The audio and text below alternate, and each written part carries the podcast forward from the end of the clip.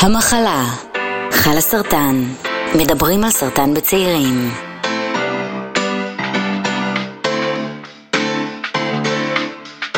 אז שלום לכולם ולכולם, וברוכים הבאים לפודקאסט המחלה של חלה סרטן.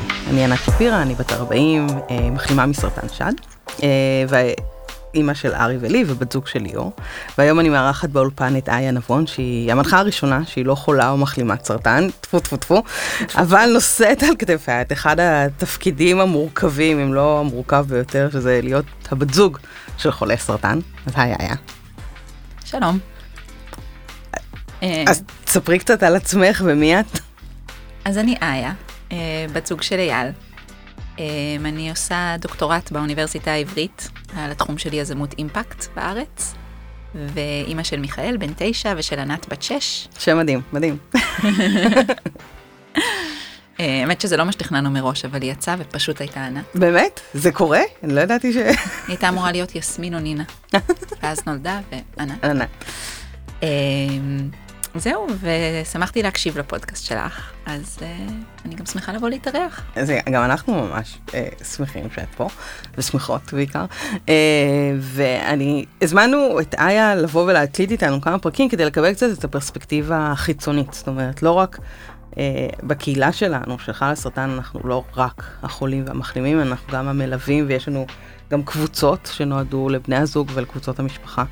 וזוגיות היא דבר כל כך uh, משמעותי, במיוחד בשנים שאנחנו מדברים עליהם, זאת אומרת, אם אנחנו מדברים על גילאי 18 עד 44, סופר משמעותי, עם הזוגיות, uh, התחלה של בניית uh, חיי משפחה, וכמובן, גם הדבר הזה מתרסק עם ההבחנה הרבה פעמים, ואני חייבת להגיד לעצמי שעד שלא ישבנו בשימור פוריות, שזה בעצם כבר אחרי ההבחנה, כבר שיש פרוטוקול, אה, ופתאום החתימו אותנו על איזשהו טופס שמדבר על מה יקרה עם העוברים הקפואים שלנו במקרה ואני אמות. אה, קליל ככה. קליל בקטנה. אמרתי לו, בסדר, שיסתדר איתם לבד, שיעשה איתם מה שהוא רוצה. אז הרופא כזה היה מאוד מאוד רציני, ואמר לי, "אה, את יודעת, לא כל הזוגות, חצי מהזוגות לא שורדים את התהליך הזה. אמרתי לו, של השימור פוריות? אמר לי, לא, של הסרטן. והוא אמר את זה נורא נורא ברצינות, אבל זו הייתה פעם ראשונה שמישהו גם אמר בבוטות כזאת, אה, יש פה סכנה למערכת יחסים ביניכם. עכשיו, אנחנו הרבה מאוד שנים ביחד בנקודה הזאת, אבל in sickness and in health הוא מאוד אוטופי כשחושבים שהולכים למות בגיל 86, וכשאתה בן... בשש. שש. אה, אם כי אני חותמת על זה עכשיו. 86? אני לא יודעת, אני כבר במצב אחרי סרטן, כבר נראה לי עוד אולי... אה, סתם, סתם, סתם. אה. אבל זה מקבל איזשהו מימד אחר. במיוחד שאתם זוג עם ילדים קטנים, ממש בתחילת בניית אה, חיי המשפחה. במקרה שלכם גם, אני חושבת שזה היה אפילו עוד יותר קיצוני, כי הייתם ברילוקיישן. אה, אז תספרי קצת איך בעצם התגלה הסרטן של אייל. אמ, אז באמת היינו ב... סליחה, ברילוקיישן בקייפ קוד. זאת מין אה, עיירת חוף פסטורלית ליד בוסטון, כן, זה כזה עם המגדלורים והסלעים, לא? בדיוק. אייל הוא אוקיינוגרף, חוקר אוקיינוסים, ויש שם מכון מחקר מאוד גדול. אז היינו שם, היינו לקראת סוף הפוסט-דוק. אה, היו לאייל כזה קצת עניינים בבטן, עניינים של יציאות, חוסר נוחות, קצת דם. הוא אבחן את עצמו עם גוגל עם קוליטיס, אני חושבת שזו ההבחנה הכי אה, שכיחה שאנשים מאבחנים לעצמם עם אה, סרטן מעי. אה, היי, יכל לה ת- תסמונת מעי רגיז. זה- אני חושבת שזה בערך אותו דבר, זה כאילו שתי וריאציות על אותו... ובארצות הברית, כל הביטוחי בריאות זה ממש סמטוחה, וכל דבר זה מסובך ויקר. בקיצור, ממש בפוקס, היה לו פגישה עם הרופא משפחה. יש שם כזה כל שנה אתה פוגש את הרופא, והוא סיפר לו על הדברים, והרופא אמר, תשמע, ממש סביר שזה קוליטיס, אבל מה שבטוח תעשה קולונוסקופיה. ועוד אני זוכרת שהיה להתלבט אם לדחות את הקולונוסקופיה לארץ או לא, ובסוף אמרנו, יאללה, אם יש ספק, אין ספק, בוא נעשה את זה ונוריד את זה מה, מהראש. אה, גם בזכות הרופא שאמר רוב הסיכויים שזה, אבל יש איזה סיכוי קטן שזה סרטן, בעצם זה שהוא שם את הסיכוי הזה, אמרנו, טוב. אה, הוא אמ- הוא אמר את זה? זה מאוד כן. יוצא דופן, לא? כן, זה מאוד יוצא דופן. אני חושבת שהיה לנו בדברים האלה הרבה מזל. אני חושבת שיש גם משהו בספציפית קולונוסקופיה שהיא בדיקה לא נעימה, ואנשים נוטים לדחות אותה, וזה ממש מפתיע שהוא אמר לכם דבר כזה כדי להניע כן. לפעולה בבדיקה הזאת, שאנשים נוטים לדחוס אותה ממש עד הסוף, כי אף אחד לא רוצה לעשות אותה. ממש. אז uh, אייל, מה שטוב בו זה שכשהוא עושה דברים, הוא אומר יאללה לעשות ולהוריד מהשולחן. במקרה גם התבט, מישהו ביטל תור, היה תור ממש באותו שבוע. Um, וזהו, היינו ממש, כאילו בקטנה אייל הלך לעצמו לבדיקה. כאילו ממש היינו באוקיי, עוד משהו כזה ב-to-do list שצריך רק לסמן וי, שהכל בסדר ולהמשיך הלאה. Uh, ואז הגעתי לאס... לאסוף אותו מהבדיקה, כי זה אחרי הרדמה וזה, אי אפשר לנהוג. נכון. והגעתי, האחות יצאה אליי החוצה, אמרה לי, תשאירי את האוטו פה, כאילו לא במגרש חנייה, מול הדלת, ותיכנסי. וואו, זה דרמטיות אה, קיצונית. מה עובר לך בראש? את לא רצה? אני קצת רצה, ואני אומרת, משהו לא טוב.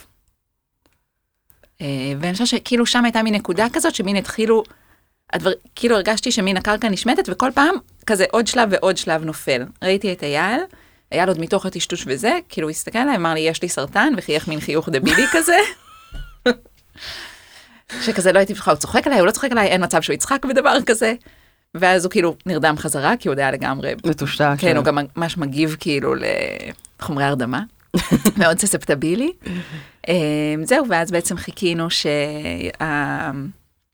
שהרופא גסטרו יחזור, אה, ואז הוא חזר, הוא אמר שבאמת יש...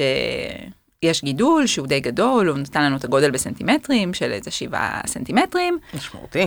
כן, אה, ושהוא שולח את אייל לעשות אה, CT ו-MRI, ושיעשה אותם כמה שיותר מהר, וזהו. ואז... אה, ובנקודה הזאת אתם יודעים שזה גוש ממאיר? זאת אומרת, הוא יודע להגיד לכם שזה... כן, הוא אמר, אני לא יכול לדעת בוודאות עד שזה לא יחזור, אבל ראיתי הרבה דברים, וזה סרטן. או, אה, ככה, יופי. כן. הלך ל... הוא היה, האמת שבזמנו חשבתי שהוא מאוד מאוד בוטה, גם זה וגם בהמשך אותו שבוע הוא בעצם uh, התקשר לאייל ולא תפס אותו עם התוצאות של ה-MRI וה-CT, ואז הוא התקשר אליי, uh, ובעצם אמר לי שיש גרורות בכבד ושהסרטן הוא שלב 4. וואו, זה, זה נורא, נורא, ואת היית צריכה בעצם לספר לאייל? זה, זה ממש מוזר, כי אני זוכרת שלי אמרו, זה ממאיר, והטלפון הראשון שעשיתי, היו, היו כמה דקות של, רגע, איך אני אומרת את זה, פשוט שלשלתי את זה מהפה כשהתקשרתי לליאור. לא באמת הצלחתי לבוא ולהגיד את זה באיזושהי צורה שהיא... אין, לא, אין צורה מרוככת להגיד אה, סרטן, יש מחלה, אבל אנחנו, זה לא, לא חלק אה, ממי שאנחנו, אבל הסיטואציה, לי סיפרו גם כן בטלפון, והסיטואציה הזאת של, אוקיי, הטלפון הבא שאני עושה זה לבן זוג שלי, ואני הולכת, ויש לי את הדקה הזאת שאני יודעת שאני הולכת להפיל עליו טון של כש, אני אפילו לא מוצאת את המילה להגדיר את זה, זאת אומרת, אבל אני, אני יודעת שמהנקודה הזאת דברים משתנים. ו, ומה קורה ב, אצלך ב... אז אני חושבת שעוד הייתי ממש בשוק, בעיקרון התקשרתי אליה להגיד לו שיבוא הביתה, ואמרתי כאילו אני אגיד לו בבית, אבל אז איכשהו שמע את הקול שלי, הוא ידע כאילו שמשהו לא בסדר וכבר לא הייתה שום אופציה כאילו... וגם אני חושבת שמהנקודה ההיא וכל הדרך, כאילו אף פעם לא... אני לא שומעת. אני לא שומרת את הדברים אצלי. כאילו, במשך חלק מהתקופה אני יותר הייתי אחראית כאילו על ה... גם על הבירוקרטיות וגם על הקשר עם כל הגורמים, והייתי נותנת את הטלפון שלי, אז כאילו, הרבה פעמים נגיד אני הייתי רואה באפליקציה את התוצאות של הבדיקות, או דברים לפני, לפני שאייל היה רואה. אמ, ממש הסלילו אותך לתפקיד המתווכת ב... בעניין הזה. האמת שגם אני, יש כזה חלוקה כזה בין בני זוג לפעמים, לא? נכון, אני חושבת שצריך לחלק את התפקידים, וגם ככה הרגשתי שאייל קיבל וואחד uh, תיק. ויש מלא דברים שאני לא יכולה, אני לא יכולה לעשות כימו במקומו, אני לא יכולה לעשות ניתוחים במקומו, אני לא יכולה להרגיש רע במקומו, אני לא יכולה... אז כאילו לפחות את הבירוקרטיות והתיאומים. אני, אני מיניתי את ליאור להיות המידען של הדבר הזה, זה החזיק מעמד שלושה ימים אולי, אבל זה היו שלושה ימים קריטיים. אה, טוב, אתה תחקור ואתה תקרא, אני לא יכולה לקרוא יותר, וכמובן שזה לא, זה לא התאים ל FOMO שיש בתוכי, אז כמובן שנכנסתי והתחלתי לקרוא גם בעצמי, אבל יש גם איזושהי חלוקה כזאת, ואולי יש בזה גם את העניין, ההבחנה פתאום היא אובדן שליטה נורא נורא גדול, על החיים שדמיינתם ובניתם. והכל והאדמה נשמטת, או... אה, אני, אני, המטאפורה שלי, ה juggling הזה של החיים, ופתאום הוסיפו לי איזשהו כדור של עשר טון לתוך ה juggling, גם ככה אז אני הייתה לי את התמונה שכאילו פשוט איזה משאית סמי טריילר נכנסה, לי בח... נכנסה לנו בחיים והעיפה אותם לנתיב אחר, ובהתחלה אתה עוד רואה כאילו את הנתיב שהכל בסדר, אתה ממש רואה כאילו את החיים המקבילים שלך ממשיכים, ואתה חי באיזה zone אחר לגמרי, וגם עכשיו אגב אני רואה את זה לכיוון ההפוך. מה הכוונה? השבוע אייל קיבל אה, תוצאות בדיקות דם טובות, אחרי הסריקה השנייה הנקייה שלו. זו הפעם הראשונה מאז שהתחלנו שיש לו שתי סריקות ברצף שהן נקיות בלי איזה סרטן. יופי. ואתה כל כך שמח כי אתה עוד רואה כאילו את המסלול שהיה משהו, מהמם. ושצריך לחזור לקימו ושעושים עוד ניתוח, ושכאילו זה עוד קרוב כזה, אתה ממש שמח להיות כאילו במס... עכשיו שמח להיות במסלול הטוב, ואז כאילו כזה מין, הרגשתי כל הזמן שאם אני רק אעשה משהו, כאילו אני אוכל איכשהו להחזיר את החיים הנורמליים שלנו חזרה, ולקח לי הרבה זמן לשחרר את הרצון הזה. אבל אני חושבת אבל שזה גם, זה משהו שבאמת מלווה הרבה מאוד אנשים, שהמחשבה על העתיד היא מאוד מאוד מפחידה ברגע שהעתיד אה, נלקח. האם אני יכולה לחשוב על העתיד שוב? להרשות לעצמי את המחשבה הזאת בכלל? אה, האם המחשבה הזאת לא כואבת מדי גם? כי גם, גם ברמיסיה מלאה, ואני נמצאת ברמיסיה מלאה כבר אה, שנה וקצת, אה, לא יודעת, פתאום הייתי צריכה לעשות אה, פט או איזושהי ביופסיה. ואני רואה גם את עצמי וגם את ליאור חווה את הדברים האלה, ונגיד עכשיו שלחו אותי לעשות איזשהו פט בגלל איזושהי בדיקה, והוא ממש לחץ עליי, תקבעי כבר את הפט הזה, ואני, "אה, זה לא נראה לי, זה כלום, סתם שולחים אותי לזה, והוא לוחץ, תעשי את הפט הזה. עכשיו, ובגלל שאני רואה אותו, והמבט שלו, שלי בכימו, והמבט שלו, איך שהוא, זאת אומרת, המראה שהוא מציב עליי בטיפולים ובכל המסע הזה, אני אעשה, אני קובעת את הפט הזה תוך שעה, כאילו יהיה פה פט. אה, גם בשביל להקל עליו, כי החוויה הזאת היא גם מאוד מאוד משמעותית עבורו. ואני חושבת שגם בטיפולים עצמם אני הרגשתי סופר מוקפת ועטופה, ושדואגים לי ומלווים אותי. הטיפולים שלי היו טרום קורונה, חברות שלי, הייתי עושה קימו פארטיז כאלה, והייתי עושה הרבה, הרבה, הייתי מאוד מאוד עטופה, ואני חושבת שהוא גם, שזה שבעצם נושא עליו את מרבית המשקל, ואת הילדים, ולקחת, והתיאומים, וכל מיני דברים, בזמן שאני, בעיקר, מרבית התפקוד שלי היה סרטן, עבודה, ילדים בפינות מאוד מאוד קטנות, זאת אומרת, מה שהצלחתי לסבול לפני הקבר ראש הנוראים האלה, אה, של הרעש, שלי היה מאוד מאוד קשה עם זה. אה, והוא נושא את כל הדברים האלה עליו, שנינו עובדים, אה, ולא לא דאגו באותה מידה שדאגו לי, ממש באיזשהו שלב התחלתי להגיד, אבל תתחילו לדאוג גם לו, גם הוא בעצם מתמודד עם, עם סיפור שהוא מאוד מאוד קשה, וזה גם דורש הרבה מערכות יחסים, נעשים הרבה מאוד ויתורים גם אצל בני הזוג, עבודה, אה, כל התפקידים משתנים פתאום. איך זה היה אצלכם? אמ, אז בשנה הראשונה אני הפסקתי גם לעבוד וגם את העבודה על הדוקטורט. אמ, והייתי מאוד בתוך זה, זה גם התחלנו כאילו ממצב נורא קיצוני, הכל קרה נורא מהר, היה, היה כל מיני, היו כל מיני החלטות שהיינו צריכים לקבל, בעצם היה בש, בשלב 4 כבר אין איזה פרוטוקול אחד, אז אתה צריך, גם הרופאים לא תמיד יודעים מה הדבר הכי נכון. אז בשנה הראשונה הייתי מאוד מאוד בתוך זה, זה מה שעשיתי. אה, והיה בזה איזה משהו מדהים, הרגשתי שאני כאילו בדיוק איפה שאני צריכה להיות. זה מדהים, כאילו לא היה לי את ה... אני חושבת את שלאורך... ההתלבטות. כן, לאורך הזמן זה נהיה יותר מורכב. כשניסיתי, כאילו אחרי שנה, כי נורא, גם נורא קל להישאב לתוך הסרטן, גם יש כל כך הרבה משימות ודברים לעשות, זאת אומרת, זה לא שאת כאילו, יש לך, "מ, רגע, מה אני הולכת, לה-" זאת אומרת, יש מסה של משימות ודברים לעשות, ומי שמאובחן פחות תפקודי בסיטואציה הזאת, כי לפעמים הוא פשוט בטיפולים ולא מצליח לעשות את התפקוד הזה, ואני חושבת שהרבה מהתפקוד נופל על הסביבה. אני חושבת אה, שגם פשוט יש המון. כאילו גם אם מי שחולה עושה מלא, כן. יש פשוט יותר מדי, כאילו... כן, כן, זה הרבה מאוד גם, זה גם דברים, אני חושבת שגם, אה, אימא שלי אה, נפטרה גם מסרטן, והרגשתי שהידע שלי יש מללוות אותה, הוא, הוא מאוד עוזר להתנהל בתוך השדה הסבוך הזה של כל המנהלות והבירוקרטיה וכל מיני דברים כאלה, וזה מכניס אותי לאיזשהו state of mind, אבל כשאתה בן 20, 30, ופתאום נופל עליך, נופלת עליך התסבוכת הבירוקרטית הזאתי, נורא נורא קשה לנווט בה לבד, בלי הידע, זאת אומרת, אין את האוריינות הזאת במערכת שהיא... כן, גם באמריקה, באמריקה זה מאוד מאוד הלחיץ אותי, כי כל הביטוחים שם הם נורא נורא מסובכים, ומספיק שאתה עושה טעות, זה יכול להיות עניין של חיים ומוות. כאילו בחרת את הביטוח הלא נכון, פתאום הטיפול שאתה צריך לא מכוסה, וזה מיליונים שאין לנו, מדהים. אז כאילו גם זה מאוד מאוד לחץ. ובעצם עברתם את כל הדבר הזה שם, ב- ברילוקיישן? אז בהתחלה, כשעוד לא ידענו שזה שלב 4, חשבנו שנחזור לארץ ונעשה את הטיפול פה עם המשפחה וחברים. ברגע שגילינו שזה שלב 4, בעצם הבנו שיש לנו שם אפשרויות טיפול אה, שאין פה, ושהן משמעותיות לאייל, אז נשארנו שם, וההורים שלי, אימא שלי הגיעה מיד, ואבא שלי הצטרף, באו להיות איתנו ולעזור עם הילדים, זה אה. מדהים שהם יכלו בעצם להגיע לשם. ממש. זה מאוד מאוד מקל. אה, אוקיי, והם באים והם נמצאים שם באמת כל התקופה הזאת?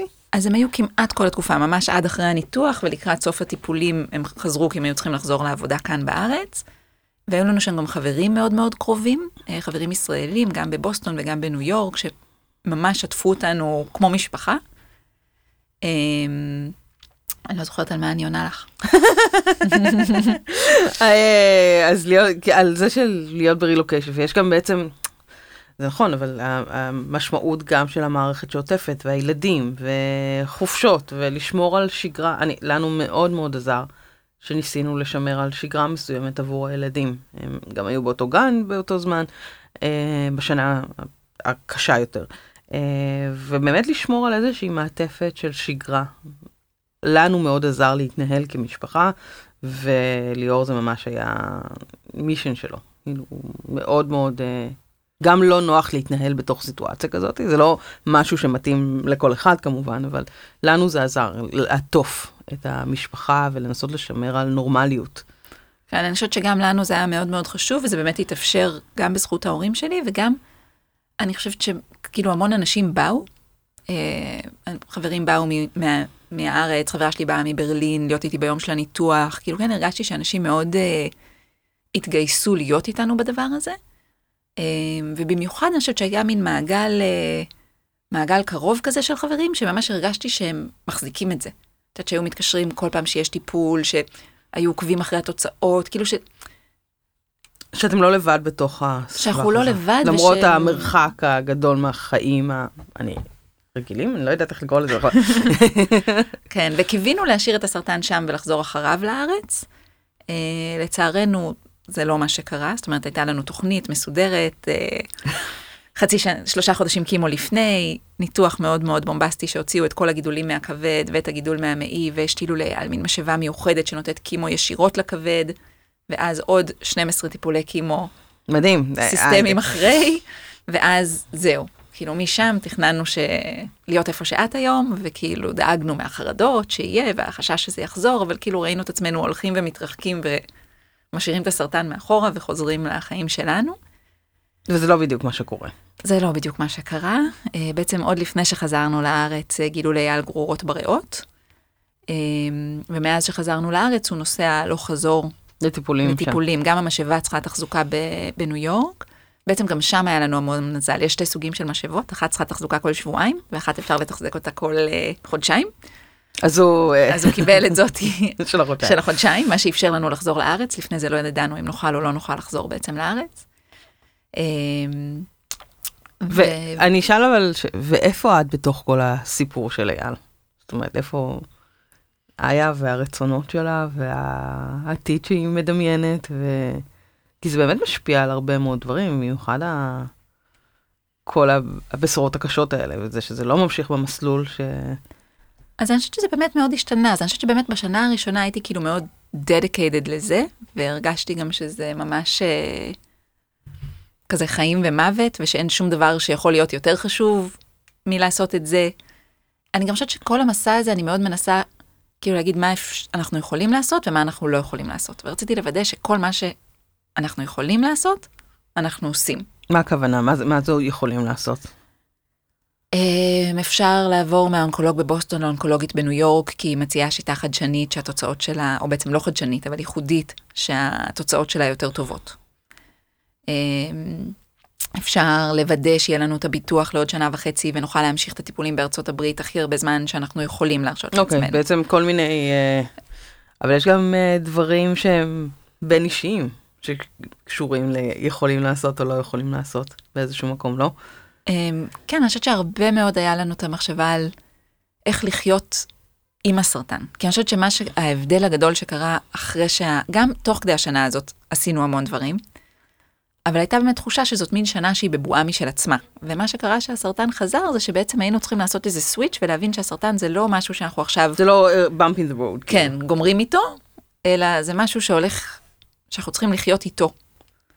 ו...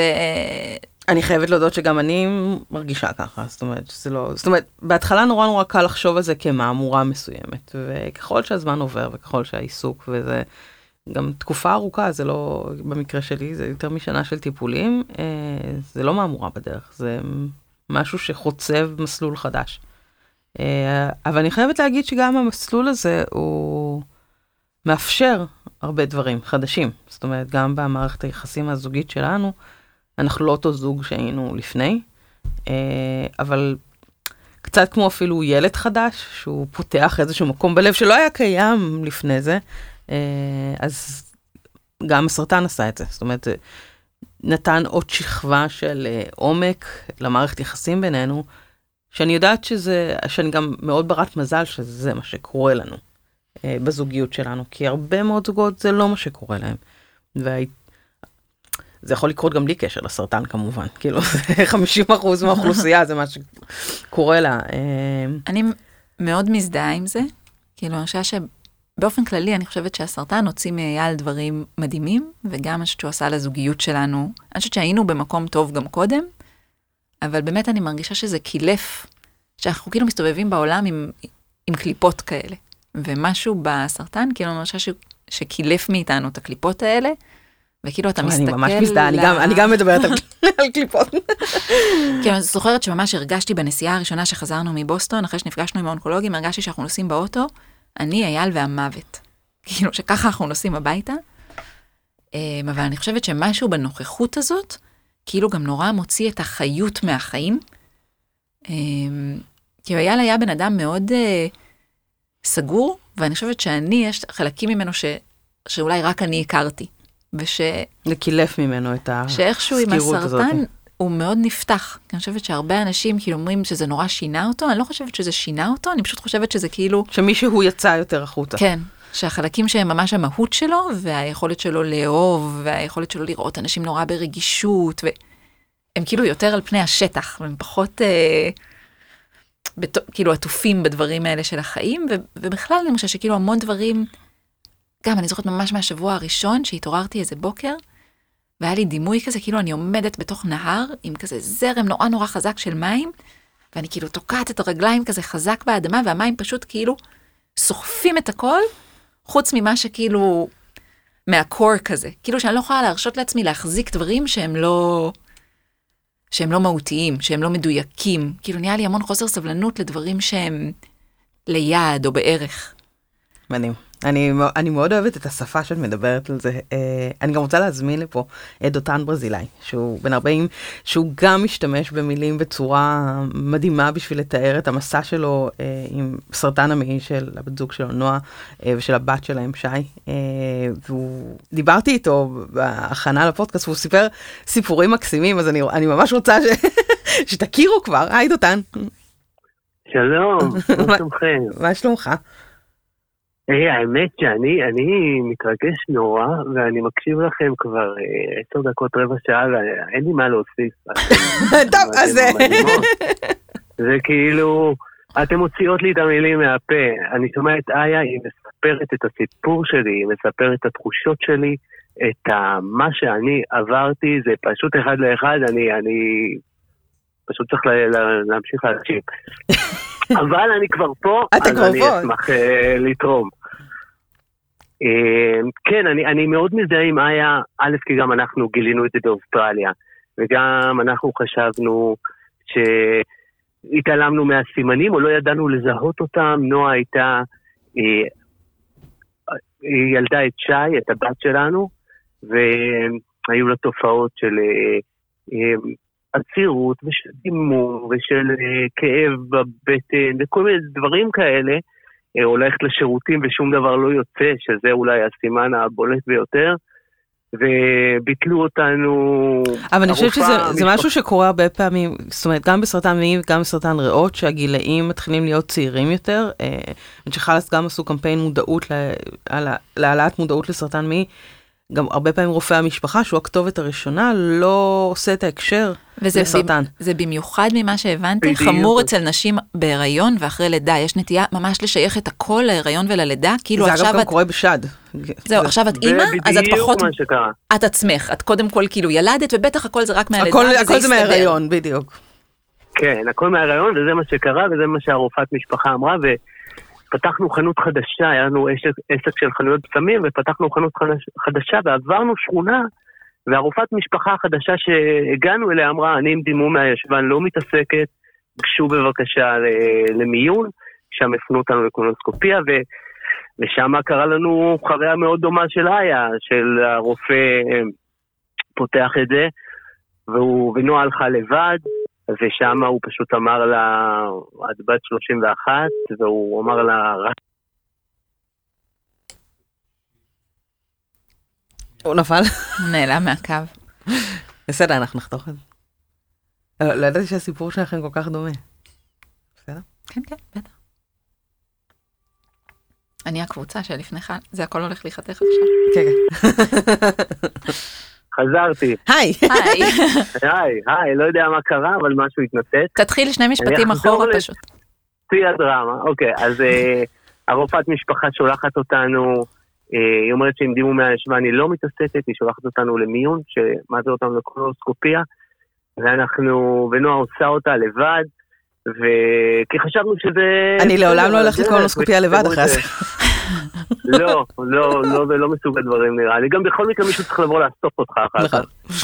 אה, וגילו אה, גידול גם שלב שלוש, שכבר יצא מגבולות המעי, אה, ומהר מאוד נכנסנו למערכת, ו- והכל התחיל, אה, פתאום מצאנו את עצמנו בעולם אחר. וגם אני, ממש כמו איה, הרגשתי בהתחלה של וואו, מצאתי את ה calling שלי, אני אמור להיות פה, זה קורה לי מסיבה, זה קורה לי כי, כי אני פתאום מדויק ואני צריך להיות ולתמוך. אה, ונועה באופי שלה היא מאוד מאוד חזקה, היא רוצה לדעת, זה חשוב לה, היא לקחה אחריות מלאה על המחלה, והיא רצה איתה ואני נהייתי מלווה. פתאום המערכת יחסים שלנו, כל המורכבויות שלה, הפכו להיות משהו אחר לגמרי. זה תפקידים אחרים. וה- ותפקידים אחרים, והסדר עדיפויות המשפחתי השתנה, והמעמדות, פתאום נהיה תא מחלה שצריך לטפל בה, ודבר ראשון, לשמור על החיים. ויש ילדה בת עשרה חודשים שחייבים אה, לדאוג שהיא תקבל את הצרכים הכי בסיסיים, ואז יש את נועה, ואת כל הדבר הרגשי שעובר עליה, ובסוף יש את דותן. ו... והרבה זמן לא, לא חשבתי, האמת, ארבע שנים של התמודדות, שבהם עזבנו את אוסטרליה וחזרנו לארץ והתנתחנו וניסינו דברים אלטרנטיביים וכל דבר קונבנציונלי אפשרי ועשינו המון דברים והרגשתי שכל הזמן של ההתמודדות אתה מתמודד. זה כמו טראומה, כמו תאונת דרכים. עכשיו קרתה תאונת דרכים, אז אתה נכנס לפעולה. טוב, מה צריך לעשות? כן, שהתערבות במשבר, זאת אומרת? זו תקופת משבר. כן. כן, ממש כאילו אתה, אתה מפעולה לפעולה לפעולה, מה צריך להיעשות. אבל המחירים אה, משולמים. אתה מדחיק, ואתה, ויש המון צרכים שלך שלא מתמלאים. גם אני חושבת שארבע ו- שנים, שנתיים, זה, זה לא להתעסק במשהו אפילו ארבעה חודשים. זה תקופה מאוד מאוד משמעותית, וככל שהיא מתארכת, וככל שהסוף שלה הופך להיות מעורפל יותר ויותר, זה מקצין, זאת אומרת, באיזשהו שלב יש גם אתכם בתוך הדבר הזה. כן, אנחנו, אנחנו בתוך הדבר הזה. אני חושב שממש כמו ששתיכן אמרתם, יש אה, שינוי שהרבה ממנו לטובה, כי ה... סליחה על המילה, אבל הבולשיט מתחיל להתנקות. ואתה מתחיל לזהות את הבן אדם שמולך, ואת החבר הזה שלך שבחרת לחיים, ואתה רואה אותו, וגם הוא רואה אותך. זה אה, תהליך. זה תהליך, אבל הוא משנה את החיים. אנחנו לא, לא הרבה זמן התפללתי לאל- לאל- לאלוהים שייתן לנו שגרה, ושנחזור אחורה, ושרק נעשה את הטיפול הבא וזה יהיה בסדר, או רק נעשה ככה וככה ויהיה בסדר, אבל אנחנו גדלנו להיות אנשים אחרים. ומה שסיפרתי לה כשהתקשרת, אנחנו נמצאים ארבע שנים אחרי שמצאנו תרופה לנועה, שהגיעה כמו נס משמיים אחרי שכבר עבדו כל הסיכויים והמערכת הרפואית הרימה מאיתנו ידיים ואמרה שלנועה יש חוד... חודשים בודדים לחיות וגם זה עם כימותרפיה מאריכת חיים קשה. ואנחנו, ואבא שלה, אבא של נועה, שהוא אלוף כמוה, שהוא גם רוצה לדעת הכל ולא מוותר אף פעם, אה, עשינו בדיקת Foundation שהיא ממפה את הגנום. אה, בארצות הברית זה היה מאוד חדשני לפני חמש שנים. ומצאנו תרופה שמתאימה לגן הדפוק שהיה לנועה, שנקראת קיטרודה. היום היא כבר הרבה יותר אה, כן, היום מוכרת. היא מוכרת לה גם לעוד סוגי סרטן. אפילו. כן, ובסרטן המעי היא בדרך כלל עוזרת בפחות מחמש אחוז, זאת אומרת, זה נדיר ש... שזה... אז יש לי שאלה רגע, אני, אני, הסר- הסרטן כן, של סליחה, נועה הוא- הוא גנטי? זהו, שאנחנו כבר אה, ארבע שנים בבדיקות גנטיות ולא מצאו אה, אוקיי. סיבה גנטית. אוקיי. זאת אומרת, זו לא תסמונת לינץ', שהיא גנטית בסרטן המעי. לא, אבל נגיד לי, לי יש גן. שקשור, לס... בבדיקות הגנטיות גיליתי, בגלל זה אני, אני מרגישה אמפתיה לסרטן מעי גס, גיליתי, גיליתי גן שקשור לסרטן מעי גס, אה, וזה מצחיק, כי יש גם את זה בעצם, הבאנו ילדים לעולם, הם משותפים בסל גנים שמתגלה כקצת אה, דפוק. אני אהיה עתידה. זה גם, גם לזה יש משמעות, מפחידה קצת. בטח. משמעות עמוקה. לא יודעת, אני איכשהו לא הגעתי לשם. קודם כל, הסרטן שלי על גם הוא לא גנטי כשמזהים, אבל עדיין, גם כשלא מזהים יש הסתברות ש... כן, ברור, וככל שהזמן מתקדם גם כן, נגלה יותר ויותר. אה, זה. אבל אה, לא יודעת, רק אני אגיד לה שרק שלא התחתנו עם אה, יהודים אשכנזים. אני יודעת, מילאתי את כל האלה של הגנטיקה, אני ממלאה שמונה דורות אחורה, יהודי אשכנזי, יהודי אשכנזי, אמרתי, מה אנחנו מצפים שיקרה? כאילו, יאללה, תביאו איזה... אולי היינו צריכים להשאיר זהו, אותם בארצות הברית בשביל זה. אני אומר, אצל נועה במשפחה זה לא אשכנזי, זה הגיע ממקום אחר. אתה אומר לא להרגיש שלא- שזה בגללי. לא, זה לא בגללך, אני חושב שלא, אני לא יודע, אני, אני מרגיש שהסרטן באמת שם אותך במצב של אי ידיעה. אתה חי את חייך, אה, כל חייך, אתה מתכנן אותם, ואתה אומר, טוב, אני אעשה תואר, או אני אעשה עבודה, או אני ככה וככה ילדים. והסרטן הזה בא ואומר, תקשיב, אתה לא יודע כלום. אתה עכשיו מתחיל לגלה, יש לך איזה מסע, והוא קורה לכולם, הוא לא קורה רק... בתור הבני זוג, המלווים, הוא, הוא קורה לנו מאוד. ונוצר מצב שיש בן אדם חולה, וצריך אה, לדאוג בו ולטפל לו, לטפל בו כי, כי, כי ברור נהיית לגמרי שהוא היררכיה פתאום עזרה. אולי? אני, אני תוהה, כאילו. נהיית היררכיה במערכת יחסים? זאת אומרת, יש לא את הבן יודע אדם שיותר צריך לטפל בו? אני לא יודע אם זה היררכיה כן. כמו שזה סדר עדיפויות. זה כאילו, זה לא שמישהו מעל מישהו, אבל אם עכשיו לנועה כואב, הכאב שלה הוא מאוד מאוד מוחשי. והכאב שלי הוא כאב שלא רואים אותי. עכשיו, שניהם כאבים, וכל סבל הוא סבל, וכל דבר צריך לתת לו את המקום שלו. אבל אתה מהר מאוד מטפל במה שרואים, בפגיעות החיצוניות. אם דימינו את זה לתאונת דרכים, אז דבר ראשון, מי שעכשיו יש לו שבר פתוח ואתה רואה אותו, אתה רץ אליו. אבל יכול אני- להיות מישהו עם פגיעה פנימית שסובל מאוד ולא רואים אותו. אז אני חושבת, אני לא יודעת, אצלנו אני מרגישה את זה קצת אחרת, אבל אני מרגישה שכן היה משהו, כאילו איזושהי תובנה שלנו בחיפוש של, של מה שיעזור, שכאילו, אמ, לא מוצאת בדיוק את המילים להגדיר את זה, אבל כאילו, אני חושבת שאייל מאוד מאוד חיפש לדייק את הדברים שהוא עושה בחיים. אמ, גם מתוך איזו מחשבה שזה הדברים שכאילו שאם הוא יהיה במקום הכי מדויק, יהיה לו הכי הרבה כוחות, ושהוא צריך את כל הכוחות שלו בשביל לעבור את הדבר הזה, אבל גם אני חושבת שזה כיוון שמאוד התחברתי אליו, כי זה בכל אופן טוב. נכון. כאילו, גם אם זה יבריא אותך מסרטן זה טוב, וגם אם זה לא יבריא אותך, כאילו, וגם אם זה מה שיש לך לחיות, אז בוא נחיה את זה הכי הכי מדויק. ואני כן חושבת שבדיוק הזה, אנחנו קצת יותר מתמרכזים מסביב למי שאייל. אני פעם צחקתי עם אייל ואמרתי לו, אם לי היה סרטן, היינו מעבירים את השלוש שנים האלה בנסיעות לכל העולם, ולפגוש מלא אנשים. ו- אייל, הוא אוהב לעשות. מדיטציה, והוא אוהב להיות בבית, הוא אוהב לעבוד בגינה. אז אני חושבת שמצאנו כאילו המון המון את המקומות שזה הדברים שעושים לנו טוב, כאילו איך באמת, וגם אני חושבת שבאיזשהו אופן זה גם יותר מסתדר ו- ומשתלב עם, ה- עם הטיפולים ועם הדברים, אבל איך כאילו לחיות את החיים האלה בצורה הכי מדויקת, ואני חושבת שעכשיו, ככל שהזמן מתמשך, ושגם, שאנחנו טיפ-טיפה מקבלים מרחב נשימה, אה, אז אנחנו כאילו גם מחפשים לדייק את זה לכל המשפחה. כאילו התחלנו מלדייק את זה וואו. סביבו, וזה כאילו מתרחב כזה. אני חושב שאמרת את זה מושלם, ממש.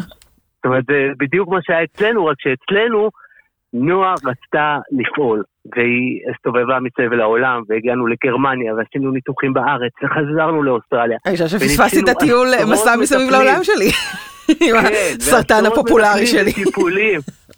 ואני לא היה לי בית ומדיטציה וכזה, אלא הלכתי אחריה, כי אמרתי, אוקיי, מדייקים את נועה והיא עושה עבודה מדהימה, היא לקחה אחריות מלאה על המחלה שלה. ו... ואני הלכתי אחריה. זה מדהים, כי אני ופתאום שומעת את ה... שאני רק הולך. אני. שומעת את המילים שכל אה, זוג משתמש בו, אתה כאילו, אתה מדבר על האחריות שנועה לקחה על המחלה שלה, את מדברת על דיוקים, כל אחד, אני, זה מצחיק, זה כאילו כל זוג יש לו את, ה, את השיח, ש, את הנרטיב שהוא בנה על, ה, על הדבר הזה. רק- רק רציתי עוד להגיד ממקודם, כי לא הספקתי וזה נשאר איתי, שאני נורא נורא נורא מתרגשת שמצאתם תרופה שעבדה. לגמרי. אני חושבת שהנס כן. הזה הוא משהו שאנחנו כל הזמן נוכח בחיים, נוכח נהדר מהחיים שלנו, אנחנו כל הזמן בונים על זה שהוא, שהוא איתנו והוא מתעתע כזה, וזה, מאז שאמרת את זה אני ממש מתרגשת, כזה מיד המשכנו, אבל לא, זה מרגש מאוד, ואני חושב שזה... זה אמונה. זאת אומרת, אין לי ידיעה בדבר הזה, אבל אני חושב שזה העקשנות של נועה, וגם של אבא שלה, שהם עשו את כל התהליך הזה ביחד, יש להם איזושהי יכולת כזאת להמשיך להפוך אבנים. אנחנו נהפוך את האבן הזאת, ונהפוך את האבן הזאת, ונהפוך... כי הם, הם לא מאבדים תקווה. ו, ואני בתור המלווה אמרתי, אוקיי, איך אני יכול בכלל ל- ל- לעמוד ולהגיד, לא, אני רוצה אחרת. למשל, בתחילת המחלה, מהר מאוד נזרקנו, ל- תוך חודש כבר היינו אחרי טיפולי הפריה, הקפאנו עשרה עוברים, ונכנסנו להקרנות וכימותרפיה, ונועה לא רצתה, ותוך כדי הטיפולים היה לה קשה מאוד, והיא נורא חיפשה כיוונים אלטרנטיביים. ואני פתאום מצאתי את עצמי בתפקיד שאני מנסה לשכנע אותה ללכת עם דעת הרופאים, כי זה נכון, כי הרציונל שלי וההיגיון שלי. וככל שהמחלה התקדמה, אני יותר ויותר הבנתי שאני חייב אה, לתת לה לעבור את המחלה שלה. וזו כן. המחלה שלה. ולעשות את ההפרדה הזאת ביני לבינה, שנורא הלכה המון המון זמן. אולי אפילו זה רק קרה כשנמצאה התרופה, כי אז באמת היה המשבר הגדול ביותר של היחסים שלנו, רק אז בעצם הצלחתי להתחיל להבין שיש פה שני אנשים שונים שעוברים דברים שונים מאוד ותהליכים מורכבים מאוד ואחרים. מצחיק שאתה אומר שבעצם התרופה, זאת אומרת, הנקודת אור הייתה גם נקודת השבר הכי גדולה. האמת שזה זה מתאים וואו, להרבה סיטואציות. אנחנו, אנחנו עוד מעט צריכות לסיים, אבל אני ממש רוצה שתספר קצת על הנקודה הזאת של, ה, של השבר הזה ואיך יצאת ממנו, כי אני ממש מרגישה שיש פה אה, מתנה כזאת שאתה יכול לתת למי שמקשיב, כי מה שסיפרת לי זה בעצם שעשיתם משהו נורא נורא מיוחד. בשביל כן. לשקם מה את הפרק ב' הזה. אני נכנסתי לדיכאון מאוד גדול, בשנייה שנועה התחילה להרגיש טוב, היא, היא פשוט, זה קרה ממש כמו נס. היא הייתה תחת אה, מורפיום וליריקה וקנאביס, היא הייתה תחת משככי כאבים, אה, מה, מה, מהיקיצה עד השינה, וה- והשינה לא הייתה שינה, היא כל הזמן הייתה מתעוררת מכאבים, זה היה ממש, היא, היא התבססה, ופתאום הגיעה תרופה, בתוך שבוע היא מורידה את כל המשככים, והכוחות חזרו לה, והמעבר החד הזה בין המוות לחיים, היא רצתה לטרוף את העולם, היא רצתה לחיות בבית על גלגלים, ורצתה חינוך ביתי, ורצתה לטייל מסביב לעולם, ואני הרגשתי שאני לא יכול יותר ללכת אחריה, שאין לי כוחות, שאני לא יודע מי אני, שאני רק בצל המחלה, ורק בצל נועה, ובצל הילדה שלי, ואיבדתי את עצמי בדרך. וזה שלח אותי למסע חיפוש ארוך ועמוק מאוד, שניסיתי ויפאסנה, וטסתי לחו"ל, והלכתי לטיפול פסיכולוגי, וחיפשתי, חיפשתי, חיפשתי, חיפשתי, וערב אחד ישבנו ביחד ונזכרנו באיזה, דיברתי איתה על איזו סיטואציה שקרתה במהלך המחלה, ונועה זכרה אותה הפוך לגמרי. כל פרט שקרה שם אצל הרופא היה הפוך לגמרי. ואז הבנתי שאנחנו לא, אין לנו את אותם זיכרונות. ו... אה, נולדה פתחנו לה תיבת מייל, התחלנו לכתוב לה מכתבים, מיילים. הרעיון היה שתהיה בת 12, אני אתן לה את הסיסמה וכל החיים יהיו לה מסודרים. פשוט צללתי למיילים האלה והתחלתי לקרוא מה קרה שם. וגיליתי שלא זכרתי כלום, שהכל היה כמו, כמו שירות צבאי, שאתה עושה שלוש שנים ואתה אומר, אני זוכר חמש חוויות משלוש שנים, מה קרה שם? מה באמת קרה שם? ואז ישבתי וכתבתי, ותוך כדי הכתיבה של הספר באמת עברתי תהליך אה, עמוק, ואז באתי לנועה ואמרתי לה, תקשיבי, אני חושב שאנחנו צריכים, אה, היה לנו זוג חברים מאוד טוב, ששניהם התגרשו והתחילו פרק ב', ובפרישה הראשונה שלהם של הפרק ב', הם ישבו ועשו תיאום ציפיות. מה כל אחד רוצה, כבר אנחנו בוגרים יותר, אנחנו יודעים מה אנחנו רוצים, מה טוב לנו, מה לא טוב, לא טוב לנו, ומי הבן אדם הזה שאנחנו מתחילים איתו, כי יכול להיות שאנחנו פוסלים אותו על הסף בדברים שברורים לנו שלא יתאימו לנו. ואמרתי, ונועה אמרה לי שהיא גם מרגישה שנורא השתננו, ופשוט עשינו פרק ב'. קבענו מקום בתוך הזוגיות הקיימת, מקסים. בתוך הזוגיות הקיימת, מתחילים מחדש. אה, ישבנו במקום ניטרלי, קבענו שאם מישהו מרגיש לא טוב או טיפה מעורער, לא עושים את המפגש הזה. רשמנו, עשינו רשימה של נושאים, מין וחברות ומגע וזמן פנוי וילדים ומערכות יחסים עם אנשים אה, אחרים, עם חברים ומשפחה וקריירה וחלומות, מלא, רשימה של 15-20 אה, נושאים. וכל נושא, הקדשנו לו ערב אחד, שיושבים במקום ניטרלי, זאת אומרת במסעדה, לא בבית, שאי אפשר לברוח, וכל אחד רוצה את, את הפנטזיות שלו. מה הוא הכי רוצה? כי המחלה שלחה לנו מלא בעיות ומורכבויות. ופשוט רשמנו מה אנחנו רוצים שזה ייראה, ועשינו תיאום ציפיות. וכל נושא שדיברנו עליו, בסוף אמרנו, אנחנו מורידים את זה לרמת הלו"ז. נניח היה נושא מגע. נועה אמרה, אני אצרו אותם מלא מגע, אני צריכה שיגעו בי כל הזמן. ואני הרגשתי שאני דווקא במקום שצריך הרבה יותר זמן לעצמי, ולחפש, ולהיות uh, הרבה יותר uh, במקום אחר. הורדנו את זה לזה שפעמיים בשבוע, חצי שעה, היא מקבלת מגע שהוא לא מיני, שהוא נטו מגע בשבילה ההנקה. או שאני צריך זמן עם חברים שלי, שזה דבר חשוב לי. אז זה לא, טוב, השבוע תיפגש עם חברים, ביום שני, אני יודע שבשמונה בערב אני לא נמצא כי אני עם חברים. פשוט התחלנו למלא את הצרכים שלנו מחדש. איפסנו את הכל ואמרנו, איך החבר הכי טוב שלי, הבן זוג שלי שנמצא איתי, עוזר לי למלא את הצרכים שלי, ואיך אני עוזר לו. והתחלנו לדבר, ואני חושב שבעקבות המחלה, וכל כך הרבה מדברים מסביב לראש שלך, רופאים, ומשפחה, והילדים, וכל מה שקורה, ופשוט צריך לדבר, ו... אה, ולתת לחברות הזאת, אם יש לי טיפ אחד לעשות, לתת כשרבים ובתוך המחלה ושזה קורה, להשתדל להשאיר את הבוז ואת הלעג ואת הלחיצות על איפה שכואב כמה שיותר בצד, להתרכז בזה שוואלה, אני פה עם הבן אדם הזה כדי לתמוך בו, והוא לתמוך בי כדי שאני ארגיש טיפה יותר שמח בעולם. אני חושבת שזו עצה נהדרת אה, בכלל, אה, זוגיות. דותן, המון המון המון המון תודה, ותודה לך. תודה לכן, ואתם בשיחה מהממת, מהממת, זה פרק אה, מופלא, תודה לכן. תודה, טובות תמיד. אז עד כאן לפרק הזה, אם אתם רוצים ורוצות להמשיך ולדבר על זה ולקבל עוד מידע, או יש לכם רעיונות לעוד נושאים לשיחה. אתם מוזמנים לפנות אלינו ולשלוח הודעה על העמודים של חרס בפייסבוק או באינסטגרם, לכתוב לנו גם בקבוצות, ואנחנו נהיה כאן שוב בפרק הבא, ועד אז תהיו בריאים ובריאות. תודה.